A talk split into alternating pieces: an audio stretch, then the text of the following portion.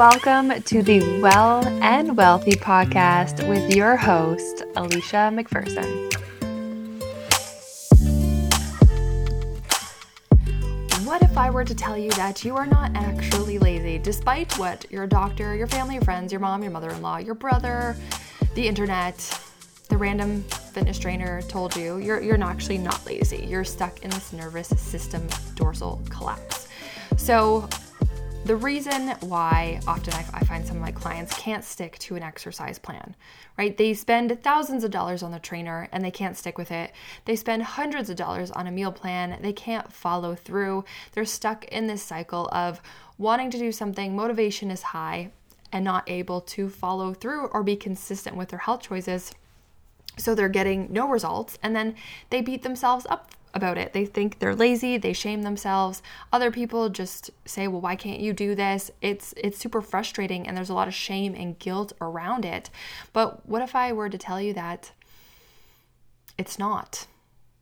It's not you being lazy. It's experiencing what we call this dorsal collapse. And in today's really fast paced world, it's really easy to mislabel these mental emotional struggles as laziness. But with dorsal collapse, how I can easily explain this, it's when we feel mentally and emotionally overwhelmed. It's a system shutdown. So your body, your mind refuses to engage any further. It's like, nope, I'm done. I'm done with this. I don't want to go anymore. I, have got to, I've got to take a break. And it can often be mistaken for laziness or this lack of motivation. So think extreme burnout. Now, what happens is our nervous system, in a perfect state, it is wired for connection and it is wired to to live a really good life. It is regulated, it is secure, it feels safe. So, connection and safe. It wants to put itself out there, or the nervous system wants to put you out there to connect with other people and live a good life. This is when we know our nervous system is flexible and resilient and safe and regulated. Is when you're continuing to to do things that challenge you minor inconveniences in the day don't unsettle you. Everything feels safe. You want to connect to other people, you want to make friends, you want to go do things, you want to hang out with people. You feel safe with yourself, so you can regulate with yourself and you can also regulate with other people. Self regulation, meaning other people also make you feel safe and you're able to connect with them. Now, what happens when we are in a state of what I call overstimulation for too long. So, higher stress, you're just stimulated, right? Lots of things happening all the time. We're not able to regulate as fast as we want.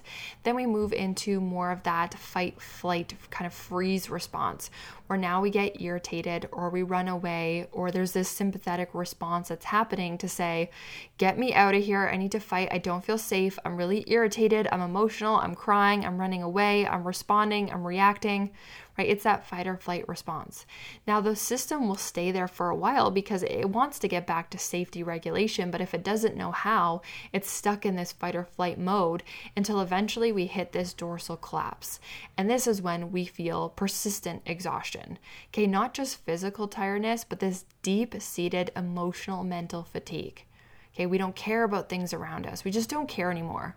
Whereas in sympathetic phase it might have felt really overwhelming whereas now you just you just don't care. Loss of interest in activities that once felt like joy to you now feel like burdens. Everything feels overwhelmed. Even small tiny tasks in your day lead to a lot of overwhelm and so you just avoid them. It could be as simple as putting your laundry away a lot of emotional numbness. So we want to disconnect from emotions. You don't feel sad, you don't feel happy, you don't feel anything, you just don't care. So when we have clients that, let's say they join our program, they want to lose 50, 100 pounds, but we do our initial assessment and we say, hey, this person is stuck in collapse mode, then we're not going to put you on this really intense, strict protocol where we're getting you to work out like crazy or cut all your calories or do an intense meal plan we're going to we're going to take you through a very different protocol because we need to heal your cortisol patterns first or you're just going to go into the exact same cycle again where you're motivated for 5 days and then you go MIA. It's the worst thing for, for me when a client joins and they they pay and they're so motivated and then they do a week and then they disappear and we're reaching out like where did you go? I hate that and we have a very low rate of that now because I never at the beginning of my business I hated it. I hated I was like, where are you guys? you know, I'd email, I would text them, and they just wouldn't answer. And so I started to realize that when when they would come back, they would say I felt guilty because I couldn't do it. I felt ashamed. I didn't want you to know. So I started to put together what this dorsal collapse looks like and restructured the protocol for people that are in this phase because we don't want you to feel guilty if you can't do it. We actually want to heal your body. We want to heal your cortisol pattern first, find safety in your body, and then the fat is going to slide off. But it's not going to if we don't do this because one, you're going to be really inflamed, two, your cortisol pattern is going to be a mess, but also you're not going to be consistent to keep it up. Right? And you're going to to agree to the plan because it sounds good everything the coach says sounds good, but then when you actually go to do it, your body's like, "Nope, no thanks." And it has nothing to do with your motivation and your willpower. Your it's your nervous system at that this point saying, "There's too much danger, too much fear. I am just going to shut down right now." Nope. And we have to give your body space to heal and nutrients to heal and love to heal and then it's going to be in a place that says, "You know what? I'm going to walk every day." Like sometimes we, we can pick it up with the smallest tasks that, like drinking water. And then you're like, I know I need to drink more water, but I just can't get up to the sink and pour myself a glass. Yep, could be dorsal collapse. I know I need to walk every day, but just I sit on my couch and I look outside and it looks so nice, but I just can't do it. Dorsal collapse. So, what we do is we get that full assessment what's going on. And if we notice that there's just the way that you talk, right? We have some clients that come in and they're very high vibe and excited and they might be stressed, right? There might be big hormonal issues going on, but the way they talk to us is not a dorsal collapse person. Dorsal collapse, mood is low, hardly smile. They can kind of appear a little like bitchy. it's not the right word for it, but like if you can imagine it, that's the vibe where they just don't care. They're uninterested. They don't want to connect with you. They don't really want to engage with you. Just a lot of numbness. So we we would flag that and say, I think this might be going on, and then move into a slightly different protocol to support your body, put your body back into safety, and get you out of this collapse state. Honestly, an irritated client is better than someone who is in this collapse phase that feels nothing because then we know, okay, she's not in this um, dorsal clap phase, she's irritated, which is in that sympathetic phase, which means we can still move her back into safety a lot easier than that dorsal collapse. So, if you're feeling any of these things I, I talked to you about, I just want to give you peace of mind and like, you're not lazy, right? It's not your fault. It's it's it's not your willpower. It's not your motivation. If you've been stuck in this cycle for so long of you try something and then by Wednesday you're like, I'm too tired. I can't keep going with it. Let's release that shame, release the guilt, because that's the least that's the last thing you want to be doing. You're already piling so much into your life.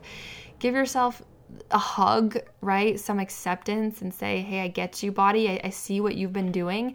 And actually thank it right? Your body your nervous system does this when you've been putting it into a lot of stimulation and it says all right we have to survive so no more of this. I'm just going to go into this collapse mode. So we give it gratitude for for for taking care of us and for having our back and watching for us. So i know it might feel counterintuitive but you say thank you. Thank you for giving me the warning signs i need and giving me the time and chance i need to be able to heal because i would have pushed on right through this unless if you had to let me. So thank you, nervous system, for always having my back. And then, of course, releasing that shame for yourself and now giving yourself the space to heal and knowing we just have to do things a little bit differently. All right, thank you so much for tuning in. I hope this gives you some hope. As always, if you need help support losing the weight, optimizing your hormones, and start regulating that stress response, I'll leave a link to book a free consult in the show notes below. Talk to you soon.